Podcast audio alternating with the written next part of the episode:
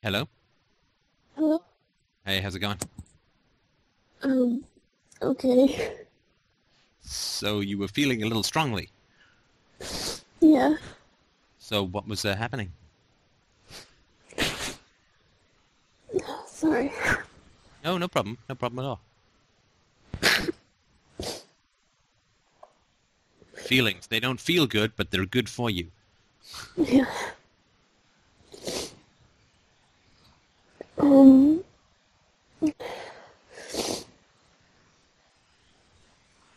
I don't know, I just got really scared, like, um. Because, um. When you didn't message me back, or, um.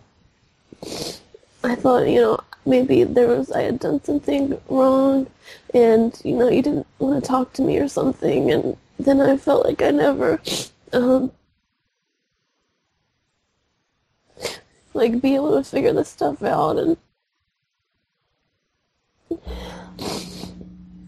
and it's it, it's just been really emotional because I can't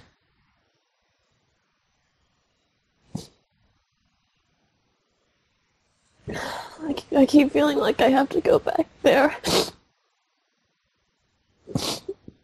Back to see your parents? Yeah, Right, right. to like, because there are things I need to get, and it's getting really scary. Right, right. Well, why don't you start by, and I'm sorry that it took uh, took me a little while to get back to you. Um, why don't you start by telling me, or just giving me the um, the story of uh, of where you're at with your parents and, and what's been going on? Um, well, I realized about a month ago that I really, really wanted to um, defoo, and I was living at home. Um, they have been paying for everything for me. They've been paying for my school and you know my car and everything. So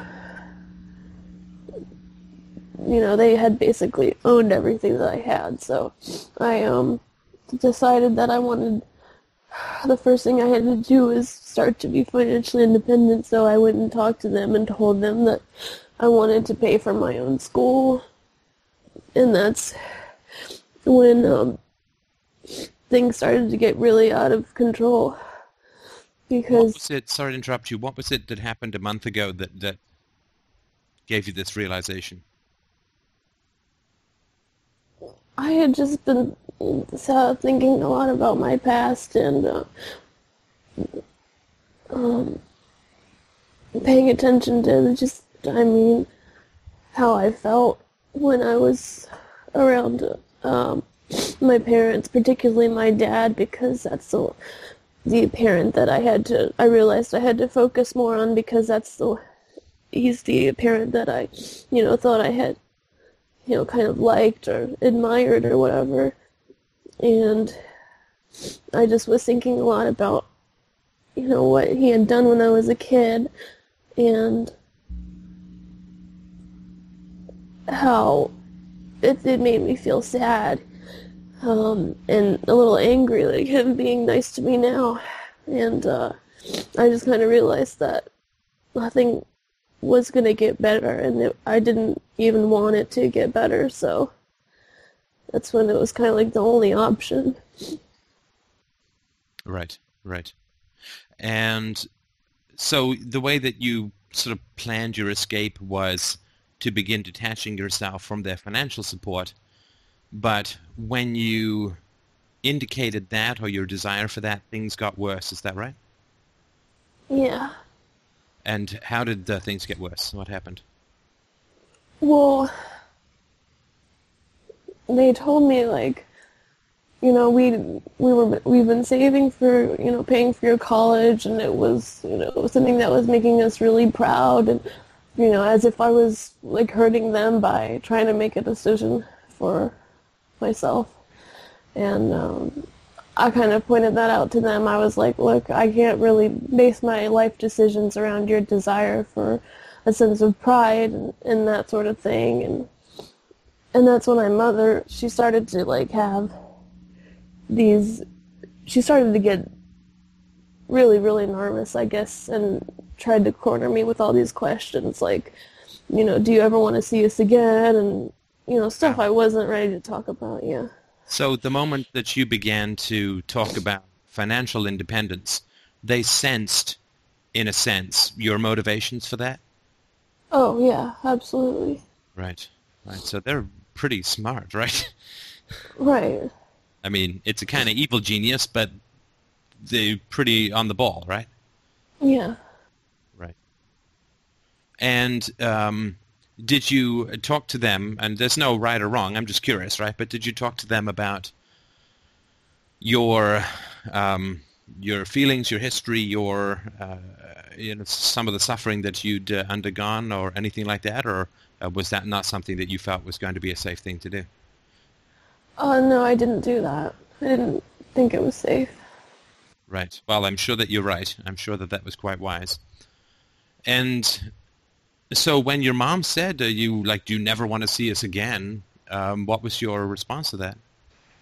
I said I'm not ready to talk about that. I, I said actually no, I didn't. I said um, I I started kind of like RTR. I was like I feel angry then because you know I feel as if you're just saying that to guilt me. Right. That's not exactly RTR, but it's pretty close, right? Because you're kind of going to a conclusion there, but that doesn't matter. Right, because, right, I mean, right. you're not in a, in a relationship that you don't really want to uh, sustain, but uh, well, Right. they obviously saw that you were frightened and, and angry by the interaction, right? Yeah. And what was their response to that? Was it just to turn up the pressure, or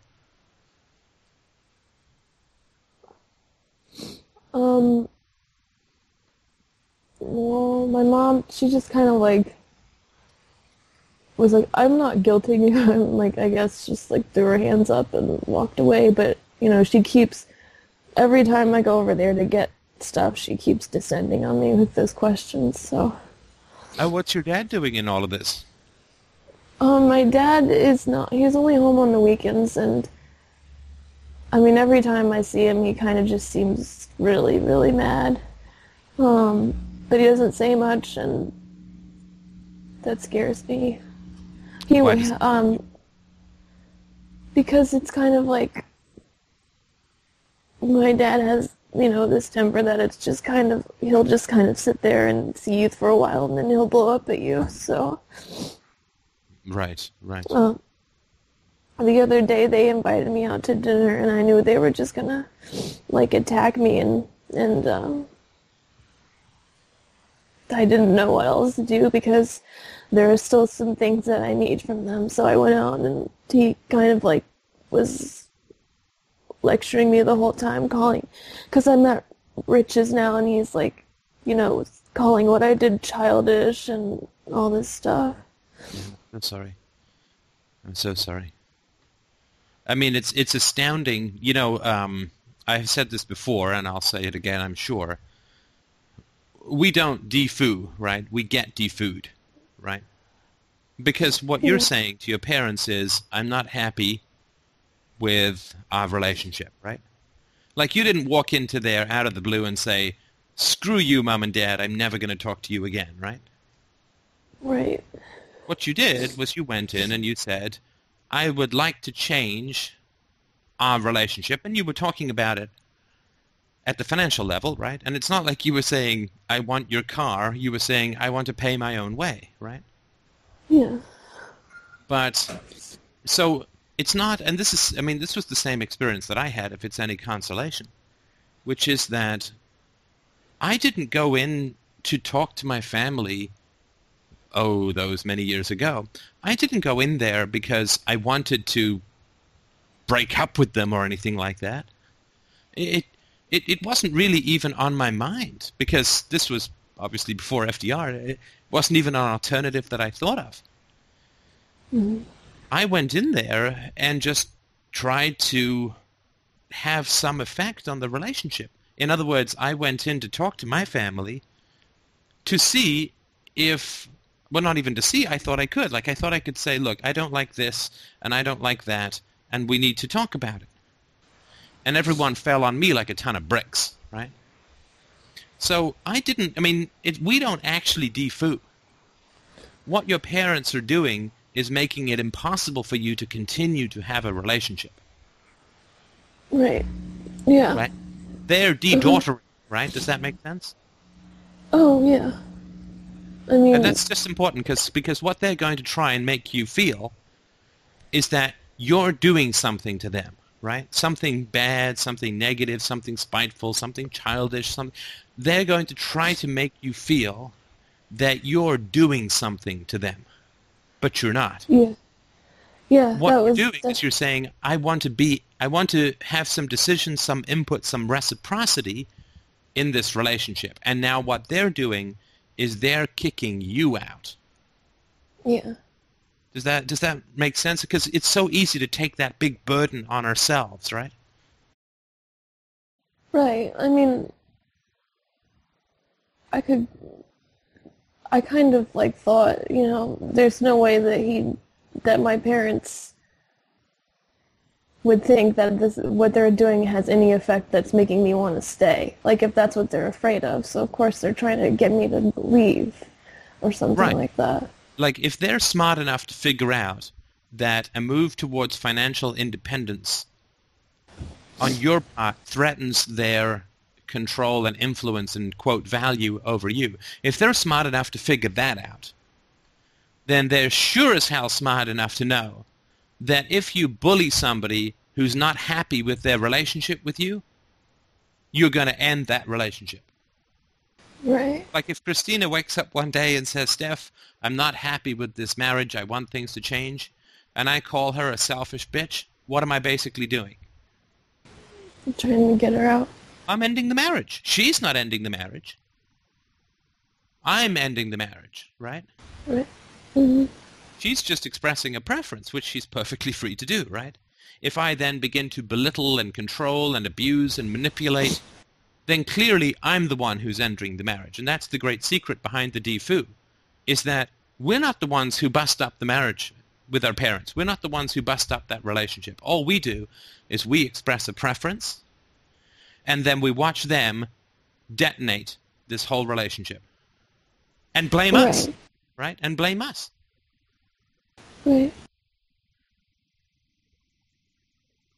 So, uh, sorry, I just I just wanted to get that point across because I know that you're facing a lot of propaganda about your poor, helpless parents that you were doing something to, right? Yeah. Oh, yeah. Yeah, it's not true. They are doing it for you. You simply expressed a preference, and a pretty mild one at that.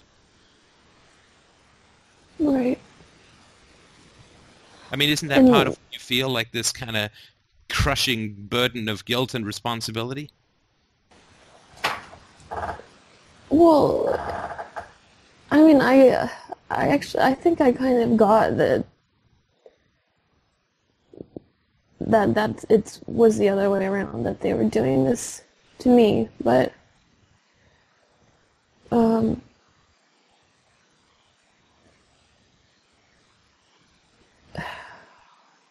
what I kind of feel is just that it's that I'm uh, trapped, and that I have to keep going back there, and um, they keep attacking me. Oh, now tell me, tell me. I don't understand this part. What do you have to keep going back for? I'm sure there's excellent well, reasons. I just don't understand them. Well, for example, like I need to uh, get them to sign my car over if they will because it's not my they it's their car they bought it for me.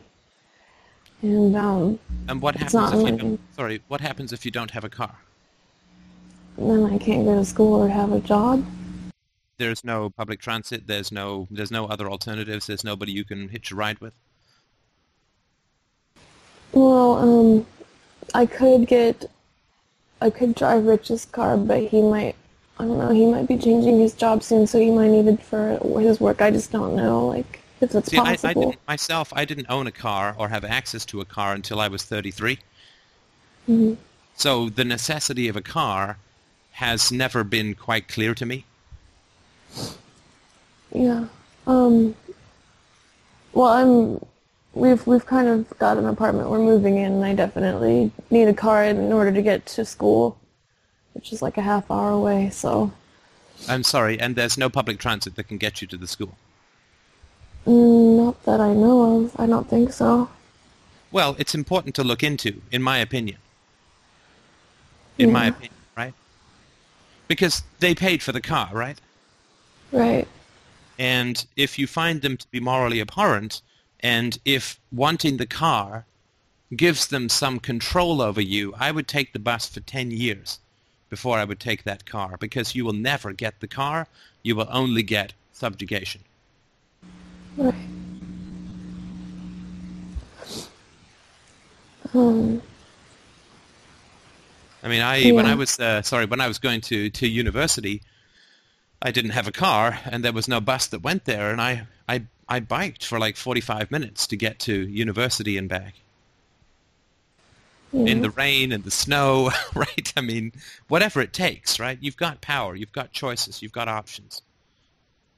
And by the way, it would be much cheaper to take that approach, right?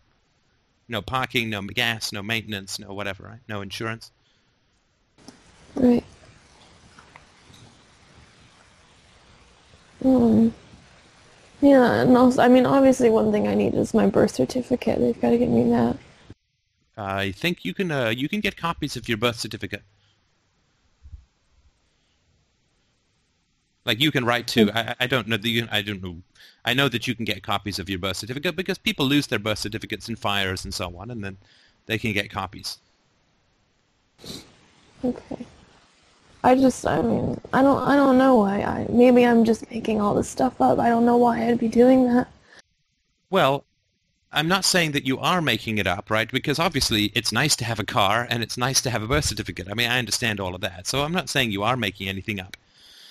But we do know that your parents prefer it if you need them for something, right? That's why they didn't like it when you started talking about financial independence, right? They Right. prefer it when you need them for something. So this need that you have for things that are there might be their desire rather than your desire, right? Right. And I'm sorry, do you still have any siblings who float around these people? Yeah. Yeah, well, your siblings can do it for you, right? Um, no. He's really mad at me. Who? Oh, your brother is mad at you? Yeah. Right, right. Yeah, I mean, I, I know it's tough. I know it's tough. Um, but you certainly can find alternatives to having to have a car, right? And there is this kind of intangible thing that, you know, the pride of, of not being under the thumb of people because of that. Yeah. Now, that having been said, if you can get the car without a lot of hassle and, and it's not going to cause you a lot of problems, I'd say go for it. I'm people who screw up your childhood at least should owe you a car. I have no problem with that. But if it's gonna, if it's this drawn out thing that is causing you huge amounts of stress and anxiety, right? Because what I got a sense of when we first started talking was that you felt trapped, as you say, trapped and helpless, right? Yeah. Well, that's what happens when we have desires around bad people, right? Right. They make us feel trapped and helpless and frustrated and dependent and confused and right? And they will use the car and they will use the birth certificate and they will use everything else as a way of frustrating and controlling you. Yeah. Because I mean, also this this we're trying to like we were gonna move my furniture out of my room when we moved out, and like I was there the other day getting like clothes or whatever. My mom was like, you know, now what in this room do you think is yours? sure yeah this is this is like a divorce right where people Yeah. are going to get really ugly i can't even tell you the amount of stuff that we have over at christina's parents place that we have no access to like a four poster bed, like books, like stuff that we need, old photographs, uh, uh, everything that, that, that you can imagine. We we stored there when we were living in a small condo, and uh, maybe we'll get it back uh, after they're dead. I don't know. Maybe yes, maybe no. But that's only stuff, right? Right. I mean, who cares fundamentally? What's important is your peace of mind and your happiness and your contentment and your independence and your self-reliance and your pride, not a piece of paper, a car, clothing, some furniture. Like all of that stuff can be replaced, right? But the dread that you have on continuing to have to interact with these people and continuing to be dependent upon them, there's no price that's worth that. And again, this is just my opinion, right? I mean, uh, I don't know all of the material circumstances that you're laboring under. Yeah.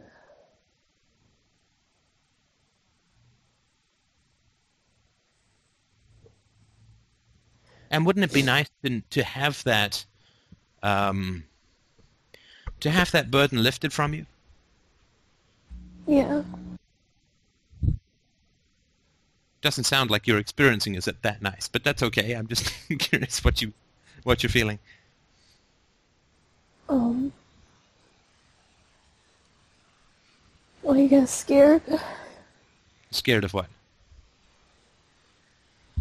Like, what happens if I decide to, to, you know, not worry about that stuff anymore and just never go over again? Well, what happens? Isn't that a good thing? Yeah, but I don't know. Uh, I'm scared. Well, again, you've you've heard me n- drone on about this before, and I hope you will again.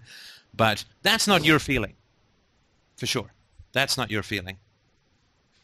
That's not your feeling at all, right? Because if it's beneficial to you, you're going to feel good about it, right? So whose feeling is it? Who feels really terrible if you don't ever go over again? My parents. Right. This is their emotion. This is their feeling. This is the the tripwires and the bomb that they put in. You to control you, right? This is the remote control. The parents install certain kinds of parents install in their children, right? Yeah.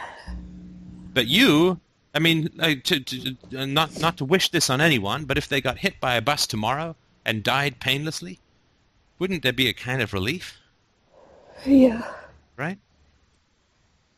So, if you would feel a kind of relief when somebody dies, why would you feel bad for not seeing them? And if they die, you're never going to see them again.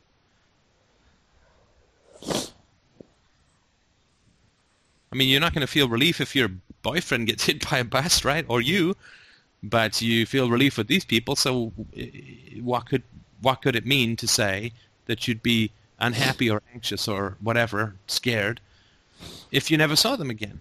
Well, that can't be your feeling because you're willing to feel relieved, or you do you would feel relieved to some degree if they got hit by a bus. Right. So it can't be your feeling. Yeah. Does that make sense? Right.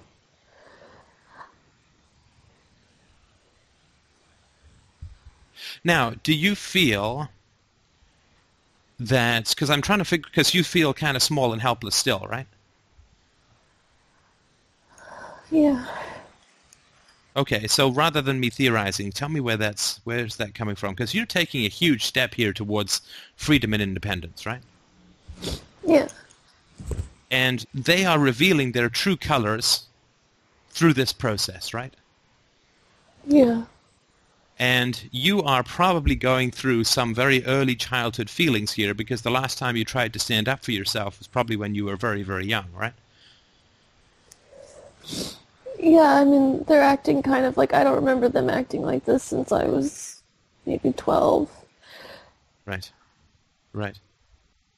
So why do you think there's such, and I'm not saying this is true all the time, but in the phase that you're going through right now, why do you think there's so little pleasure at the prospect of independence?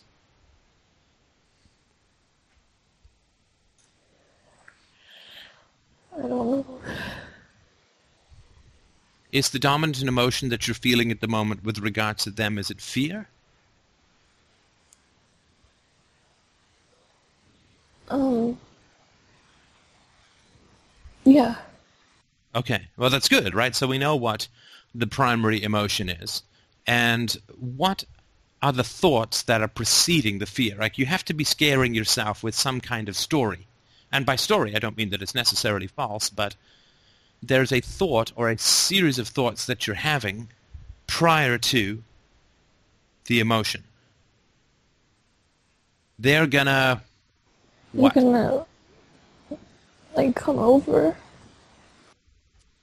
And do what? I don't know, like um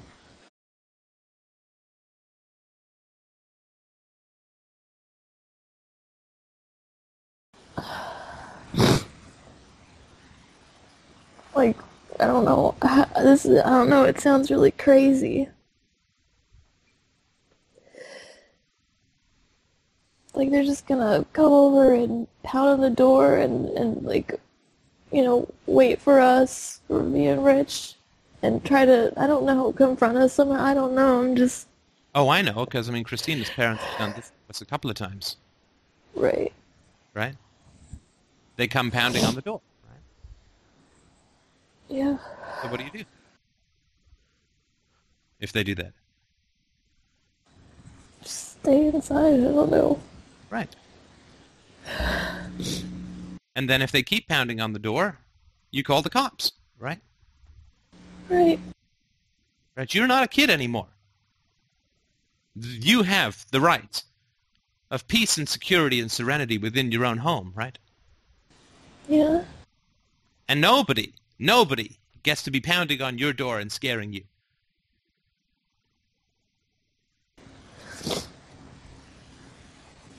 Christina and I have got this thing worked out because she might be with a patient, right, when they come by.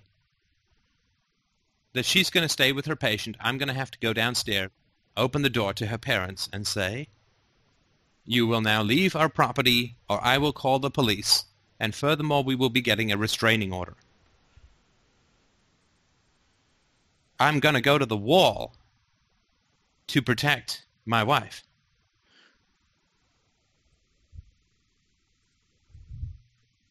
I'm not a kid anymore. And if people want to start screwing with me, I'm going to make it stop, right? Right. You have the complete right to freedom and security and peace within your own home if your parents violate that, if your siblings violate that, if a tramp violates that, you take the appropriate action to secure your environment.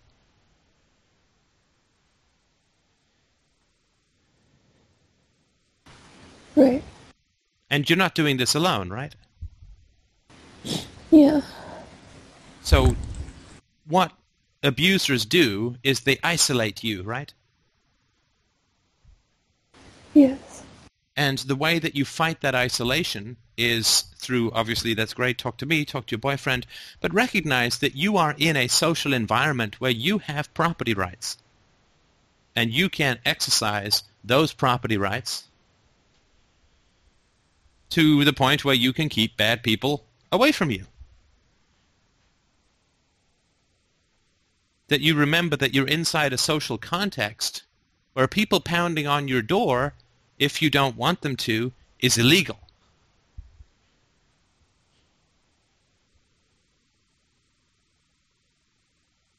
Right. So it's to remember that it's not you alone with your parents. Right? Yeah. Because when you feel less alone, then you're less easy to frighten, right? Yeah.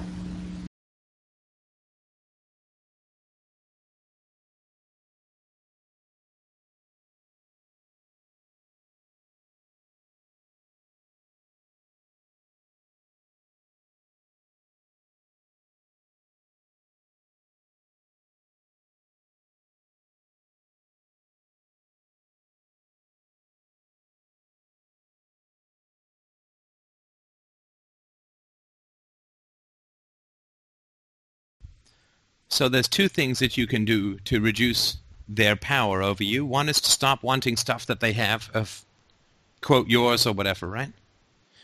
Mhm. And the second is to remember that you have control over your own property and you can use whatever means necessary in terms of the law to keep them away. Right. You're not helpless. You're not dependent. You're not under their thumb in the way that it feels like, and it only feels that way because, of course, that was the case for many, many years, right? Yeah.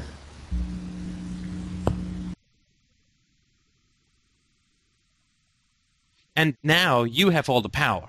I know it doesn't feel like that right now. You, my young friend, have all the power in this situation. Right?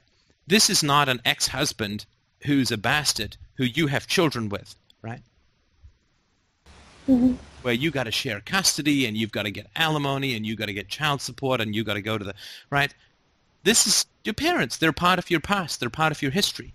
They have no legal rights over you whatsoever. They're just some jerks you grew up with. Unfortunately. Right. They have no more legal power and control over you than they would be if they'd rented out some room in the house and some guy had lived around you while you were growing up. Yeah.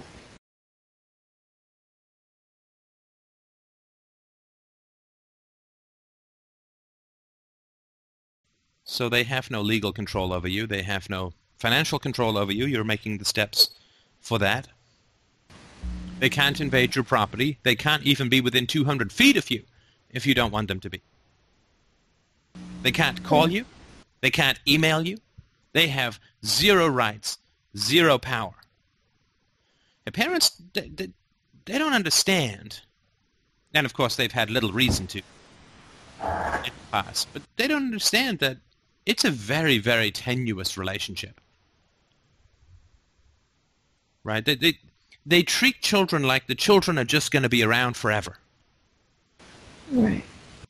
You know, the way that a jerk would treat his wife if he knew for sure she could never, ever, ever divorce him and would be completely dependent upon him for the rest of his life. But what I'm always trying to say is it's a voluntary relationship.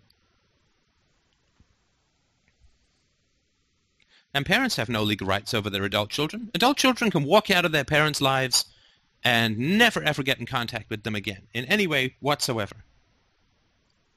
And the law says nothing.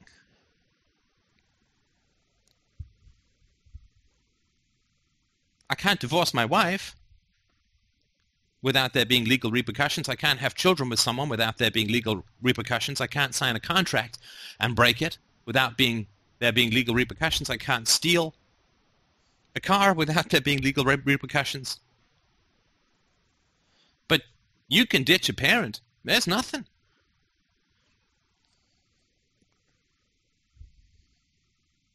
They have nothing to hold on to except your doubts and fears, which they've created in you, right?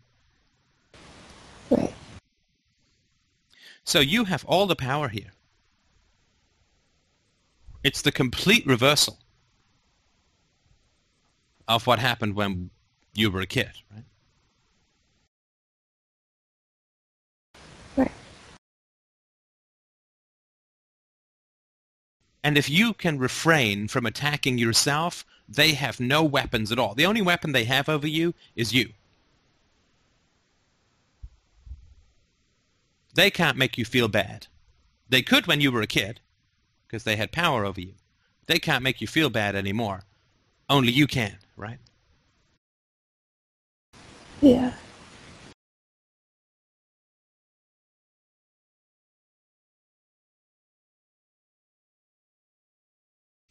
All they have is voodoo. Which, if you don't believe in it, doesn't work, right? Right. And the small and, and, and helpless and powerless feeling that you experience is what they want you to feel, right? That's their, that's their goal for you to feel that. Yeah.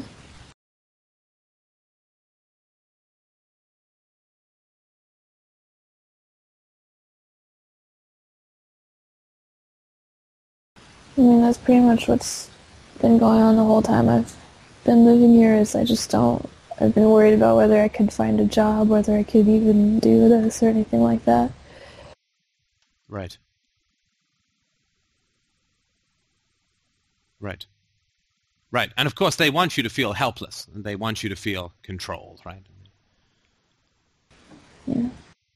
They want you to feel like you can't make it without them, right? Right. That's, again, that's standard abusive behavior, right? The guy who's abusing his wife doesn't want her to feel like she's really competent, right? Yeah.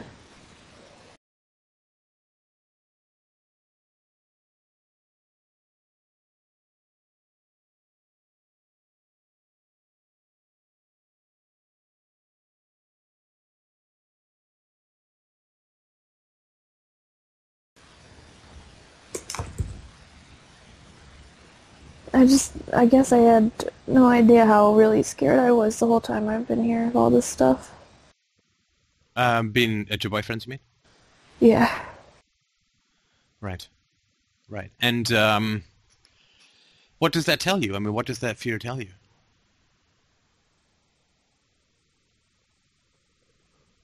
I don't know. I mean, what does it tell me now? Yeah. That I should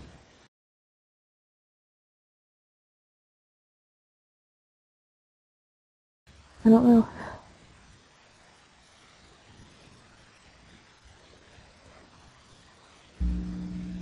The fear I'm talking about is the fear that I'm not going to be able to to um to do this.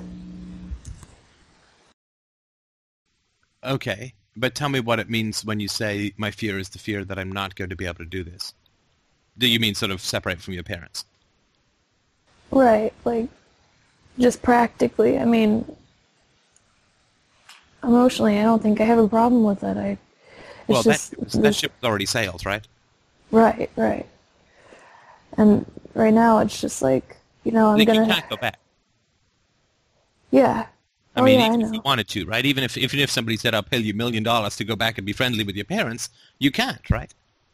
Right. Yeah, I know. It's just So it's the car Yes, and the birth certificate that stand between you and freedom. it's well, it's also the fear that I'm gonna like things are gonna fall apart and I'm gonna need to go back and all that stuff. Like, okay, that's how how would that happen, right? How how would things seriously like fall apart? Like what? Like I can't get a job. Um, we can't pay the rent. But then don't sort you of go thing. on, on welfare or something? And get roommates? Right. Right. I yeah. No, seriously, right? I mean, you know, I mean, you're going to pay into the damn system for the rest of your life rather than go back to a, an abusive environment. I'd say take the damn welfare, Right. right? Sell a kidney, Yeah. eBay, right? I mean, whatever it takes. Get a job uh, flipping burgers. Right.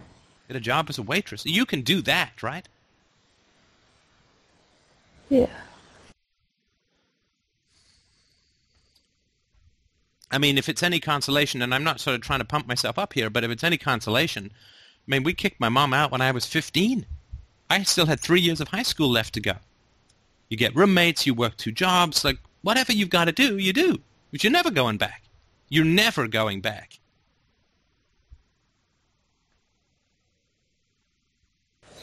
Yeah. He won't let you. Your boyfriend won't let you. He knows what it'll do to you, right? Oh yeah. when you have two smart, resourceful, intelligent people in a relatively free society, the option called going back to live at home is not an option. It's not even close to an option. Going back to live with your parents would be the equivalent of an emotional kind of suicide. Oh yeah. So that's not going to happen. That is never going to happen. Even if you end up as a paraplegic, that is not going to happen. Yeah.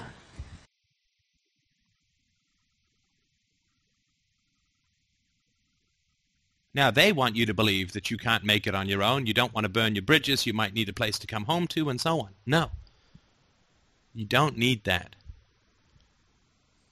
As a backup plan. There's no plan B called going back there. Eeh. Right.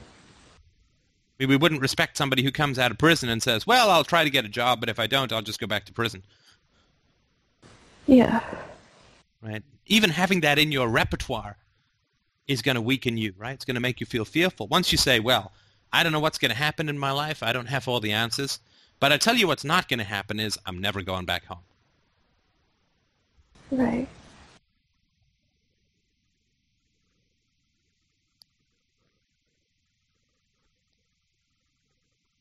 If you can't get a job doing something, you get a job doing something else. Yeah.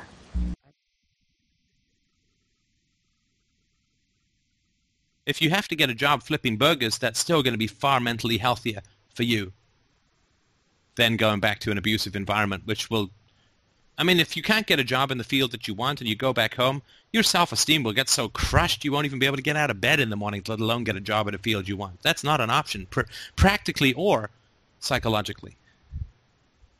Right.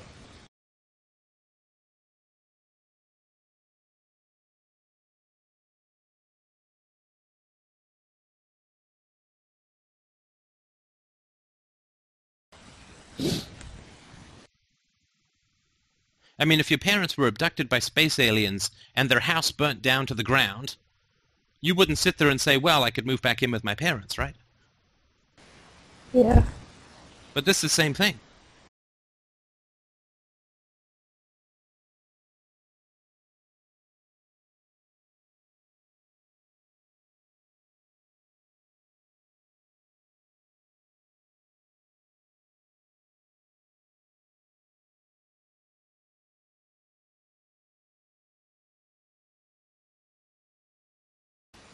Yeah. Well, you know, you're not you're not doing much here to to help me with this. I got to tell you. What Do you know what I mean? Like I'm giving, I'm trying to give you some words of encouragement, but you're not rousing, right? You're not rallying. This doesn't mean much to you, right? Yeah, I don't.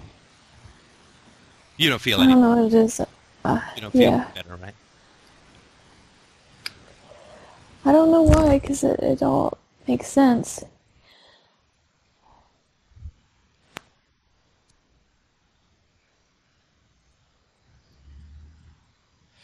Well, I, I mean, there's, there's nothing else I can do, right? I mean, I can tell you the, the facts of the matter and give you some words of encouragement, but you have to try and throw this weight off yourself, right? I mean, I can't, I can't, nobody can, right? Right. And what that means is that there's something that you're thinking about that you're not telling me, and maybe you don't know what it is, right? Yeah. But it's like it's like I'm a dentist and you're coming in and you're saying this bottom right tooth hurts, right?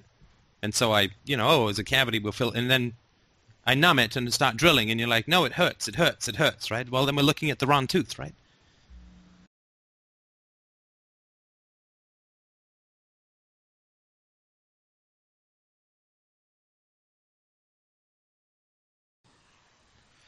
Okay, tell me the last time was that you got uh, magnificently angry. Um. Thinking.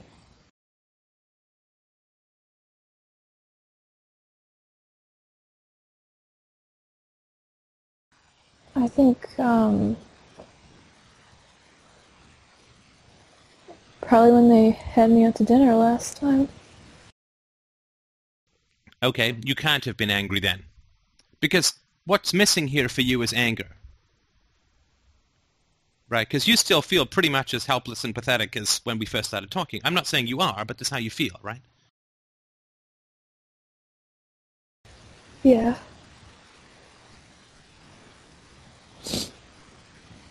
Yeah, but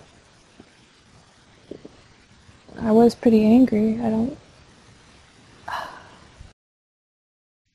Well, why didn't that stay with you?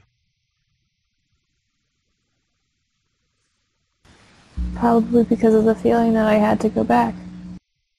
Well, but we've just been talking about this feeling that you have to go back for like 45 minutes, right? And it's made no, has had no effect on you whatsoever. So it can't be that, right?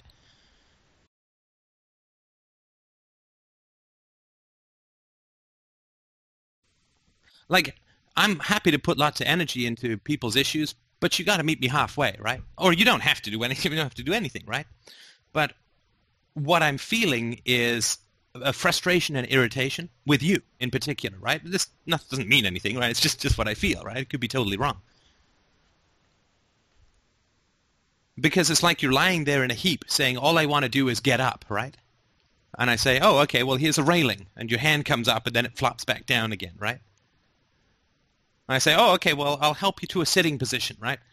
Because you really, you say to me, I really want to get up. And I help you to a sitting position, right? And then you just kind of delicately slide off the chair and so on, right? Right. Like at some point, I have to question whether you actually want to get up. Does, does this make any sense? Yeah. Now, what are you feeling now? Because I'm not mad at you, right? Understand? I'm just frustrated at the situation, right? I think you're a wonderful, wonderful woman, right? But but there's frustration that's occurring for me in the situation, right? And that's making you feel something, which is important. So what what is it that you're feeling?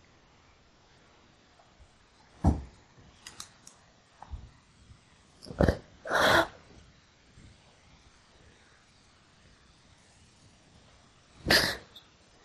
don't know. I feel...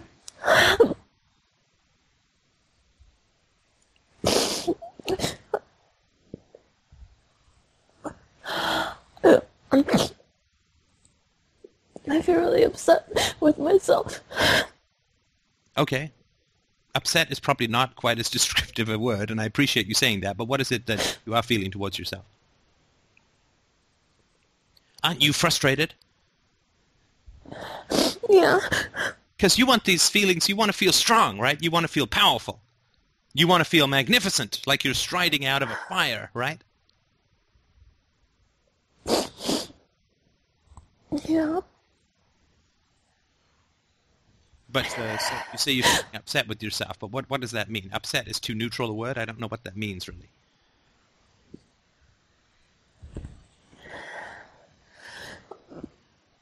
Like, just really, um,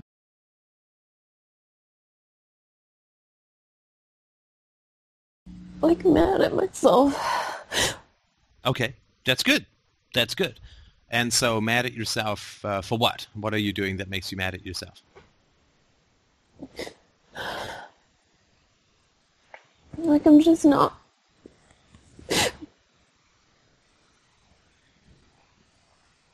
I don't know, like, I'm not trying. Right, right. So, I mean, that must be frustrating for you, right? Yeah. And I'll, I'll tell you why I know that it's frustrating for me, for you, right? Is that we've been talking for uh, almost 50 minutes now, right? And I'm already frustrated, and I'm not living in your skin, right? So the amount of frustration that I'm feeling is like 0.00001% compared to the amount of frustration that you must be feeling, right? Yeah. So tell me more about that frustration. Um,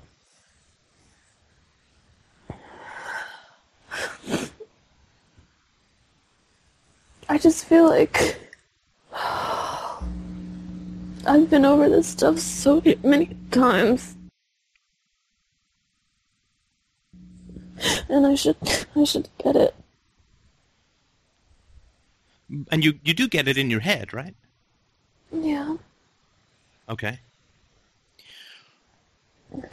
What is it? I'm going to ask you an odd question, right? And we may have to spend a few minutes on it, but it will be helpful, I promise. You may have heard me talk about uh, secondary gains, right? So secondary gains uh, are things which don't appear to be obvious as a benefit to somebody. But let's say that there's some woman who's married to some guy and she really doesn't like him. But she's terrified of being alone. So what she'll do is she'll nag him to be different than who he really is, right? Because she can't leave him because she's codependent. I'm not. This nothing to do with you. This is just a metaphor, right? So she, she won't leave the guy because she's codependent and she can't stand to be alone, but she doesn't love him. So what she does is she tries to change him and nag him and nag him and nag him, right? And she will find it very hard to give up the nagging because underneath the nagging is an acceptance that the marriage doesn't work and she's terrified of being alone. So if she stops nagging, she has to face the terror of being alone, right? She has to face her codependency. So she nags, right? And then she says, but I hate nagging. I don't want to nag. I want to stop nagging because she doesn't understand that if she stops nagging, there's something else that she has to face that's even worse for her than nagging. Does, does that make sense? Yeah. Okay, so there's a secondary gain that you are getting from being helpless and, you know, quote, pitiful. I don't think pitiful, but this is sort of how it comes across, right? You get a gain out of that. You get so if you stop doing that, or if you stop feeling that, it's going to cost you something. Right? You're using this attitude or this posture, and I'm not saying it's fake. I know that you feel it genuinely. But it's very likely that you're using that to avoid something else. Okay. So if you could snap your fingers and be strong and powerful now, what would that cost you? There would be something in it that would be negative for you. Right. And you know what that is. I don't, but you do. If you don't ever have access to, you know, the sniffling, the sadness, the crying, the helplessness, the dependency, the insecurity, like if you didn't have access to that anymore, if you weren't allowed to do it right, in some way, what would that be like for you? What would that make you feel? What would that, how would that be bad for you?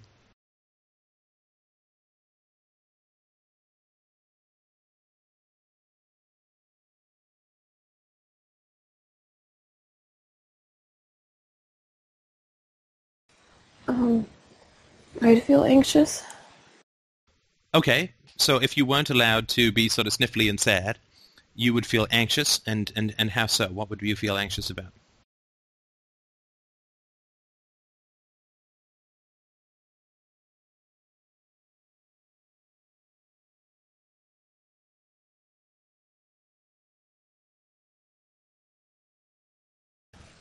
That I'd have to act. But you are acting. Do you mean act like give up the car and forget about the birth certificate and that kind of stuff? Take the bus? Is that what you mean? Right? right. You've, uh, you've read RTR, right? Yeah. Okay. You remember Simon the Boxer, right? Yeah. I think that you're a little bit addicted to helplessness. Right? Because that was your world when you were a kid, right? You were you were completely, totally, and legitimately helpless, right? And your family diminished your abilities and, and so on, right? Right. And so in the way that Simon the Boxer was addicted to managing violence, I think that you're addicted to managing helplessness.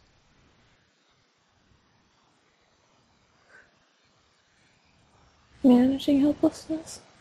Yeah, to feeling helpless. Right. because we started this off, and I have no problem with this. This is the natural progress of these sorts of things, right? But we started as saying, why do you feel helpless? Well, because I have to get my car. Well, no, you don't. Well, it's because I have to get my birth certificate. Well, no, you don't. Well, it's because of this. Well, that's not a valid. Or the pound on my door. Well, you can get rid of them. And nothing changed your feelings, right? Right. Which means that you don't feel what you feel as a result of what you're telling me, but for some other reason, right? Yeah. Because if you genuinely did feel helpless because you wanted your birth certificate, the moment I said you don't need to get your birth certificate from your parents, you should have felt relief, right? Right. But you didn't. Right. So what that means is that you have the feeling of helplessness and then you invent reasons as to why you're helpless. And that's why when those reasons are taken away, you don't feel any less helpless, right? Right. Okay. Does, does that make? And I'm not blaming you. For, you genuinely feel this, right? You authentically and genuinely feel this. So there's nothing false or manipulative about it from where I sit, right? Right.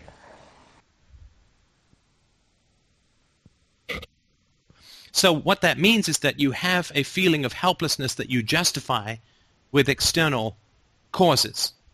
But it doesn't come from those external causes, right? Which Yeah, means that at the true. moment you are generating, and I'm not saying this consciously or anything, but you're generating this helplessness because this is a state that is familiar to you, and leaving this familiar state would cause you anxiety, right? Right. If you were to never feel helpless again, I don't think you'd even know which foot to put in front of the other when you were walking, right? Yeah. Because that's what you know, right? Yeah.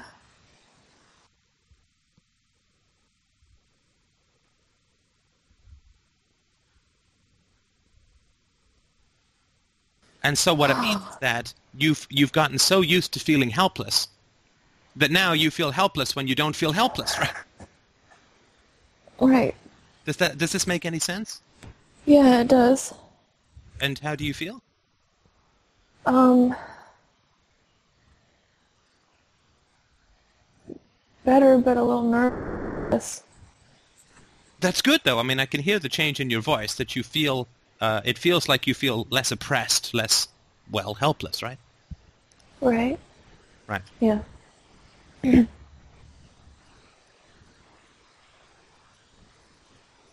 And that one of the things that you were doing, right, in my opinion, is that you were trying to, again, not consciously or anything, but you were trying to frustrate me so that I could express the frustration that you were feeling with yourself, right?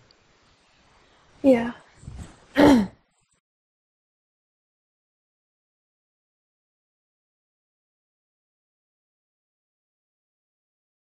so weird because uh, it, it it totally makes sense. It just at the time it was like I didn't even expect it. Expect what? You did express that you were frustrated. Right, right. It did come as a bit of a surprise to you, right? Yeah. Ah, and it did make you feel more emotional, but now you feel a little calmer, right? Right. Right. Because I've expressed something you don't like. I mean, look, you're addicted, if this theory is true, whatever, right? But you're addicted to feeling helpless because that's all you know uh, in, in your family, right? But there's a part of you that is so absolutely sick and tired of feeling helpless, right? Yeah. Don't you hate it? Yeah. Right? You want to be an Amazon queen, right? You Right. want to be like Xena, like Margaret Thatcher in a bikini. Okay, maybe not that last one. right? But you want to be powerful, right? Right. So you are addicted to the helplessness thing because that was your survival mechanism growing up and that's all that you were taught about yourself. But there's a layer that's not really very far below the surface that is so ungodly sick of feeling helpless that it seems to me that you're very close to giving it up, Yeah. right? Because every time you feel helpless, ah, this is why this is why you're so afraid of going home, right? Because every time you're in that helpless place, you're already home in your parents' place, right? Yeah. Like you're not out. Yeah. So that's when you're not afraid of going there in the future. You're afraid of being there in the present, mentally, right? Yeah. Right. Right. And that's the price that you pay for feeling helpless, right? Yes. Which is you never get to get out of the abusive environment you grew up in, right? In your mind. Yeah. Right. So there are two components to, to this, right, which, which you can think about and work on. The first is that the helplessness is not empirical.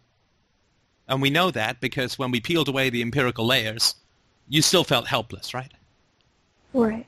So the helplessness is not because of the things that you say it is, right? That it's a state of being, it's a state of mind. It's internally generated, right? Right. So solving it through external means won't work, right? Yeah. It's like my mom, right? She always said, "Oh, my," she always said, "My nose is too big. I have a Jewish nose," and well, she did, right? My, my nose is too big. So, boy, when I get a nose job, I'm going to feel beautiful, right?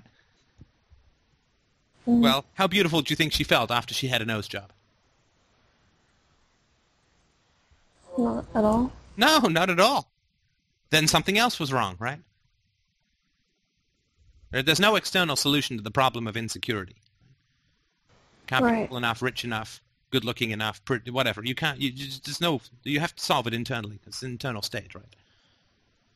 So your helplessness is habitual and self-generated and horribly familiar, which is like weirdly comforting, right? Yeah.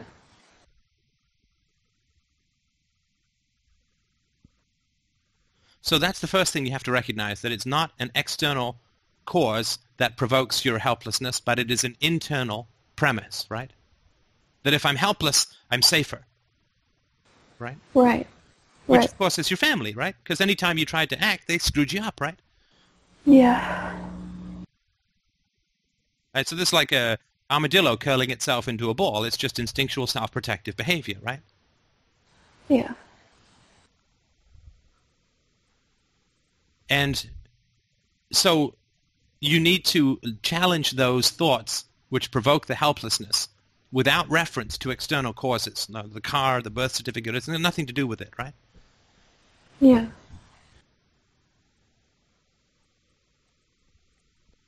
And so once you get that it's an internally generated state, doesn't come from outside things, that's the first step. That's the first step, right? Because then you can start to deal with, with really, and then the second step is you have to recognize what are the secondary gains for being helpless, right? Now, I can't help you too much with that because being helpless works for women in a way that it just doesn't work for men, right? I mean, this is just a totally sexist thing. But, you know, if I'm sort of, I don't know, if I let my parasol flutter to the ground and say, oh, Lord above, it's too hot in here, right? Like, people don't rush to fan me, right? Right. It works for women in a way that it just doesn't work for men, right? So I can't help you that much. Men have all their own crap, right? The macho stuff and all that, right? Which doesn't work as well for women, but uh, there's a certain thing that it, it works for you, right? I mean, deep down, just between you and I, doesn't it get things done sometimes? Like when you're helpless, doesn't other people do things for you? Oh, yeah. Right, right. And and so there are some secondary gains in terms of practicalities, right? Like I call you right back, you know, kind of thing, right? Because you're upset, right? So it works, right? But it Right. it, uh, it also works in terms of it helps you avoid the anxiety of power, right? Of being powerful. It's a safe Yeah. and secure kind of familiar womb that you can crawl into. Other people can take care of you, and you feel not happy, but at least familiar and secure, right? Yeah. And until you get what that costs you, you won't have an ins- like you want. If you don't think that heroin is bad for you, why would you ever quit, right? Yeah. But it costs you, right? Yes. Security, strength, uh, self, um, self-respect. Right? You don't respect yourself when you do that, right? No. Because if it wasn't a habit you already had, you wouldn't sit there and say, you know what I really need to become a complete human being is learned helplessness. Right. right? That wouldn't be something you'd pick out of the pile of, of habits to be learned, like good health or, or exercise or whatever, right? Right. And so it's a temptation, if you're aware of it and you know it doesn't come from anything outside of yourself, then you need to track, you need to be aware of when you're going into this state, right? And say, yeah, okay, it's familiar. I get it, right? But, you know, being yelled at is familiar either too, but I don't want that in my life anymore. Right.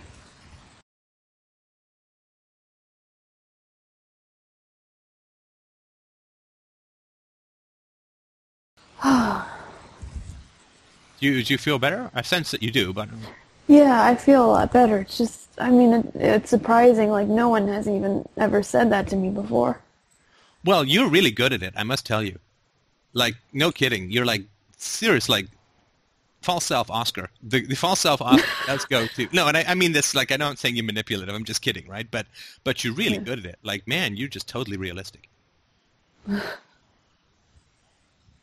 and, and that says a lot about what you suffered as a kid, right? Right.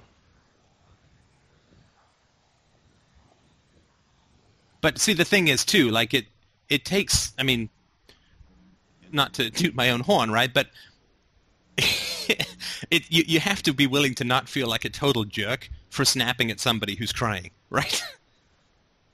Yeah. Because you're crying and you're sniffling and it's like, oh, the weight of the world and I can't. And then I'm like, hey, you're really bugging me, right? I mean, that's not the easiest thing in the world to do, right? Yeah. But I just have to assume that it's coming from a good place because, I mean, I don't want you to be unhappy, right? But that doesn't mean that I don't have to take off a Band-Aid suddenly from time to time, right? Mhm. Right.